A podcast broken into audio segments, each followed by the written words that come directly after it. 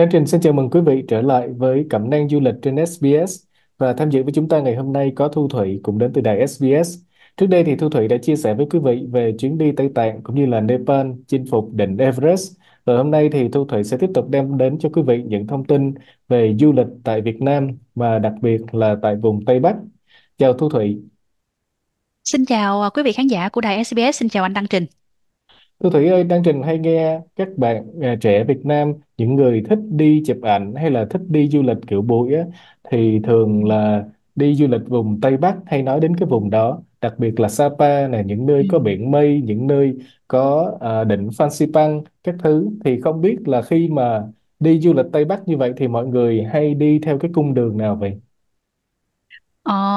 Có thể nói là Tây Bắc có rất là nhiều tỉnh thành và có những cái tỉnh thành chính tạo nên cái cung đường rất là đẹp để những người du lịch bụi họ có thể lái xe máy đi.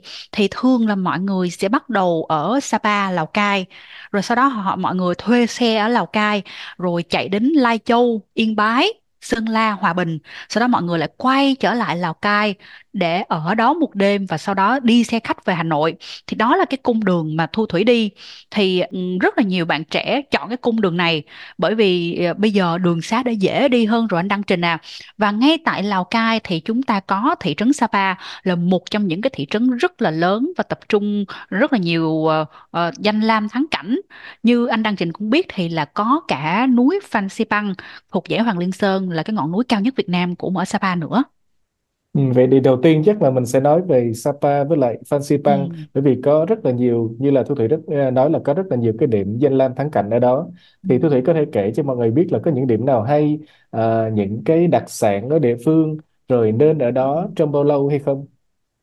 Ờ, tùy theo sở thích của mỗi người. Thu Thủy thấy là chúng ta ở Sapa khoảng 3 đến 4 ngày là có thể uh, chúng ta khám phá hết được thị trấn Sapa rồi.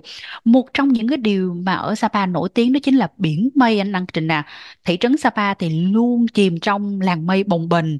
Và nếu mà quý vị nào mà lên được ở những cái đỉnh núi cao một chút mà ngày hôm đó trời nắng đẹp không có mưa thì quý vị có thể thấy một khung cảnh rất là tuyệt vời luôn. Và ở đây có một thứ tài nguyên vô giá mà rất nhiều người thích đó chính là khí hậu quanh năm trong lành mát mẻ. Thường á là nó chỉ dao động đến khoảng 15 đến 18 độ C, một cái thời tiết rất là đẹp ở Việt Nam và vào mùa đông thì lại có tuyết nữa. Đôi khi trời lạnh quá xuống âm độ thì ở đây cũng có tuyết và thường như đến Sapa thì khách du lịch á có thể tận hưởng không khí trong lành nè, sự yên bình nè, nhưng mà đặc biệt thì hiện nay ở Sapa, ở ngay thị trấn Sapa thì nó đã bớt dần cái vẻ yên bình giản dị này rồi bởi vì tập trung nhiều khách du lịch. Và Thu Thủy thấy là có cái đặc điểm là nhiều có em bé mặc đồ dân tộc à, ra đây đứng bán hàng rồi xin tiền khách du lịch rồi chèo kéo. Thì đây là một trong cái những cái điểm mà Thu Thủy thấy là à, Sapa đang cố gắng cải thiện. Ờ, nhưng mà bên cạnh đó thì các bạn có thể chiêm ngưỡng được vẻ đẹp hoang sơ của những ruộng bậc thang nè, thác nước nè, rồi những cái ngọn núi hùng vĩ nữa. Và đặc biệt là nếu mà bạn nào yêu thích các nét đẹp văn hóa của các dân tộc á, thì ở đây là có Hơm Mông nè, người Dao Đỏ nè, người Tày nè, người Giấy nè. Và ờ, khi mà Thu Thủy lên Sapa thì có một cái uh, hoạt động mà người rất là thích đó chính là massage uh, Dao Đỏ đó anh ạ. À, nếu vậy thì chắc là mình vừa mới chinh phục đỉnh Phan Xipang xong thì quay trở Ừ. về Sapa để mà thử cái Dạ à, đúng phong cách rồi. massage đó rất là phù hợp. Vậy thì nếu mà leo núi Phan Xipang thì tự leo sẽ mất bao lâu? Cái yêu cầu về thể lực như thế nào? Và nếu mà những người nào mà khó, có thể là không chuẩn bị đủ về thể lực thì có thể có những cái cách nào khác để mà lên tới đỉnh Phan Xipang hay không? Ờ, đối với Phan Xipang thì đây là đỉnh núi cao hơn 3.000 mét trên dãy Hoàng Liên Sơn um, cái đỉnh núi này tuy là cao nhất Việt Nam nhưng anh Đăng Trình có biết không? Đây lại là ngọn núi dễ leo hơn những ngọn núi khác ở cung Tây Bắc rất là nhiều. Bởi vì gần như đó nó đã có là bậc thang sẵn nè rồi nó đã có đường đi sẵn rồi. Nên là có thể là về chiều cao thì nó cao nhất nhưng mà về cái độ dễ thì nó lại dễ hơn những cung uh, trekking khác nha anh Đăng Trình. Và thường á Thu Thủy thấy là mọi người đi leo lên ờ, sau đó mọi người xuống bằng cáp treo vì ở đây là đã có cáp treo rồi.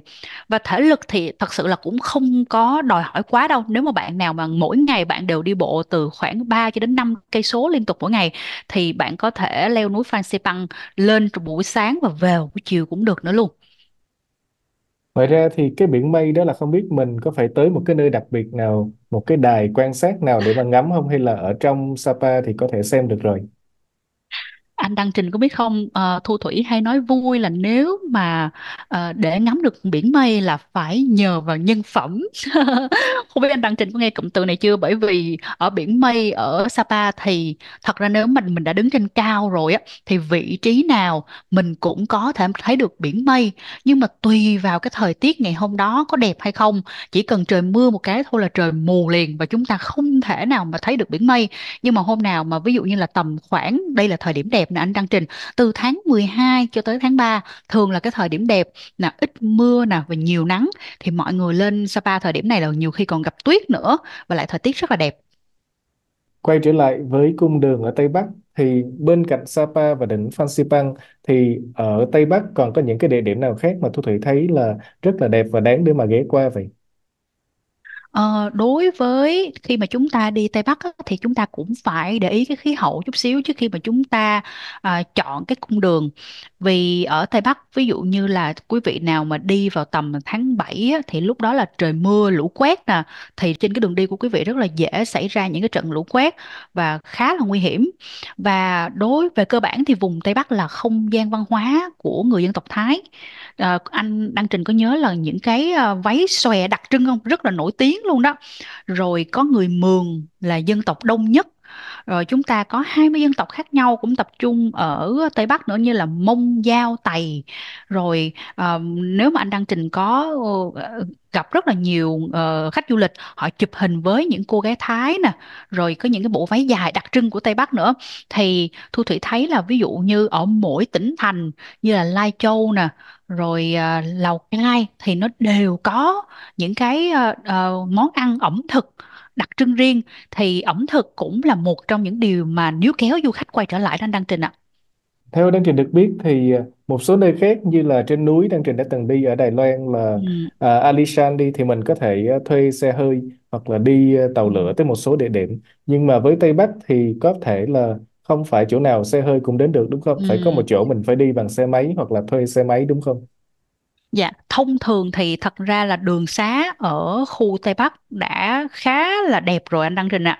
À. Thu Thủy thì nhận thấy là nếu mà quý vị nào mà chúng ta lái được xe máy thì chúng ta có thể luồn lách đến những trong cái bản nhỏ nhỏ ở vùng sâu, vùng xa hơn thì chúng ta có thể thấy được nhiều cái nền văn hóa khác hơn. Còn nếu mà quý vị nào không có sức khỏe thì chúng ta có thể lái xe hơi và chúng ta tham quan ở những cái chợ phiên, chợ nổi ngay tại thị trấn thì cũng đã đủ rồi và một trong những mà ờ, một cái hoạt động mà Thu Thủy thấy là mọi người ờ, đến Tây Bắc á, mọi người hay làm là mọi người đến những cái phiên chợ ở thị trấn nè, mọi người thử những cái món nổi tiếng giống như là lợn cắp nách nè, rồi phở Sapa hay là lẩu gà đen. Và đặc biệt á, khi mà nhắc đến Tây Bắc có một món ăn mà mọi người rất là thích luôn, không biết anh Đăng Trình có biết không, đó chính là thịt trâu gác bếp. À, vậy đến với chợ phiên như vậy thì à, Thu Thủy thấy là có những cái đặc điểm nào có phải là chợ phiên của dân tộc khác nhau thì nó sẽ có những cái đặc điểm khác nhau hay không? Dạ đúng rồi, mỗi cái ờ, tỉnh thành á, thì có những cái chợ phiên và mang những cái đặc sắc khác nhau. Và anh Đăng Trình có biết không? Ờ, mình phải chọn thời điểm nữa. Bởi vì có những thời điểm ví dụ như là những ngày cận Tết, Giáp Tết hoặc là những ngày đầu năm mới hoặc là vào những cái ngày mà họ tổ chức lễ hội thì những cái chợ phiên nó lại còn đặc sắc hơn nữa. Và chắc anh Đăng Trình cũng nghe là ở Sapa họ có chợ tình. Ngày xưa là ờ, ở khu Tây Bắc này họ thường đến những cái chợ tình này để cướp vợ cướp chồng. Thì đây cũng là một trong những cái truyền thống văn hóa ờ, đã có từ thời xa xưa nhưng mà cái chợ tình này thì vẫn còn tồn tại đến bây giờ. Ờ, mọi người cũng hay đến đây để mà xem thử coi là có cái chuyện đó xảy ra hay không. Nhưng mà Thu Thủy thì chưa thấy cái tình trạng cướp vợ ở đây bao giờ và mọi người hầu như đến đây cũng chỉ để hưởng thụ cái nét đặc trưng văn hóa thôi ở đây thôi. Khi mà Thu Thủy đi vùng Tây Bắc như vậy đó thì tự mình có thể đi hết các nơi hay là nên thuê một cái hướng dẫn Ừm, viên mà biết về văn hóa địa phương ở từng nơi để mà dẫn mình đi vậy? Thu Thủy khuyến khích là các bạn nào mà không sống ở Việt Nam hay là các bạn nào mà chưa từng đến Tây Bắc lần nào thì chúng ta nên có một hướng dẫn viên hoặc là một người bản địa hoặc là một người bạn nào đó biết về Tây Bắc. Bởi vì tuy là cung đường dễ đi nè, có nhiều khách sạn cho chúng ta lựa chọn nè, nhưng mà có chúng ta có một người bản địa đã hiểu biết về cái khu này hơn thì vẫn tốt hơn. à, bình thường thì Thu Thủy thấy trong cái cung đường mà Thu Thủy đi có rất là nhiều bạn người nước ngoài tự đi. Nhưng mà nếu mà khi mà mình tự đi thì mình cũng có cái thú vui riêng. Nhưng mình sẽ không thật sự là khám phá được cái nét đặc sắc văn hóa ở đó nếu như mình không giao tiếp được với họ. Và kể cả khi mà Thu Thủy là người Việt mình nói được tiếng Việt thì ở trên đó cũng có những cái nét văn hóa rất là đặc sắc và nó khác với người Kinh anh à. Nên là nếu mà Thu Thủy nghĩ là có một bạn nào biết nhiều hơn ờ, có một hướng dẫn viên biết nhiều hơn thì có thể là chúng ta sẽ cập nhật được nhiều cái nét văn hóa hơn ạ. Cảm ơn Thu Thủy đã mà dành thời gian để mà chia sẻ trong chương trình hôm nay. Thì trước khi kết thúc có một câu hỏi nữa, đó là để mà đến Tây Bắc cái thời điểm đẹp nhất trong năm là từ tháng mấy tới tháng mấy vậy? Ờ, thường mà đến Tây Bắc á, nếu mà các bạn muốn tránh cái nóng á, của mùa hè á, thì chúng ta nên đi vào khoảng tầm tháng 5 đến tháng 8 dương lịch là thời điểm đẹp nhất. Vào những ngày cuối năm như là tầm tháng 9 cho đến tháng một thì Tây Bắc khá lạnh. Và nếu mà mọi người mà thích tuyết á, thì có thể lên Tây Bắc vào thời điểm cuối năm. Nhưng mà các bạn nên tránh cái à, mùa hè là từ tầm à, tháng 2 cho đến tháng 5 thì thời điểm này rất nắng nóng luôn ạ. Cảm ơn Thu Thủy đã dành thời gian để chia sẻ trong chương trình hôm nay và hy vọng là sẽ có dịp gặp lại để mà tiếp tục trò chuyện với Thu Thủy về du lịch đến những cái khu vực khác nhau của Việt Nam. Cảm ơn anh Đăng Trình rất là nhiều. Cảm ơn quý vị khán giả. Hẹn gặp lại quý vị trong những ờ, chương trình cẩm nang du lịch tuần sau.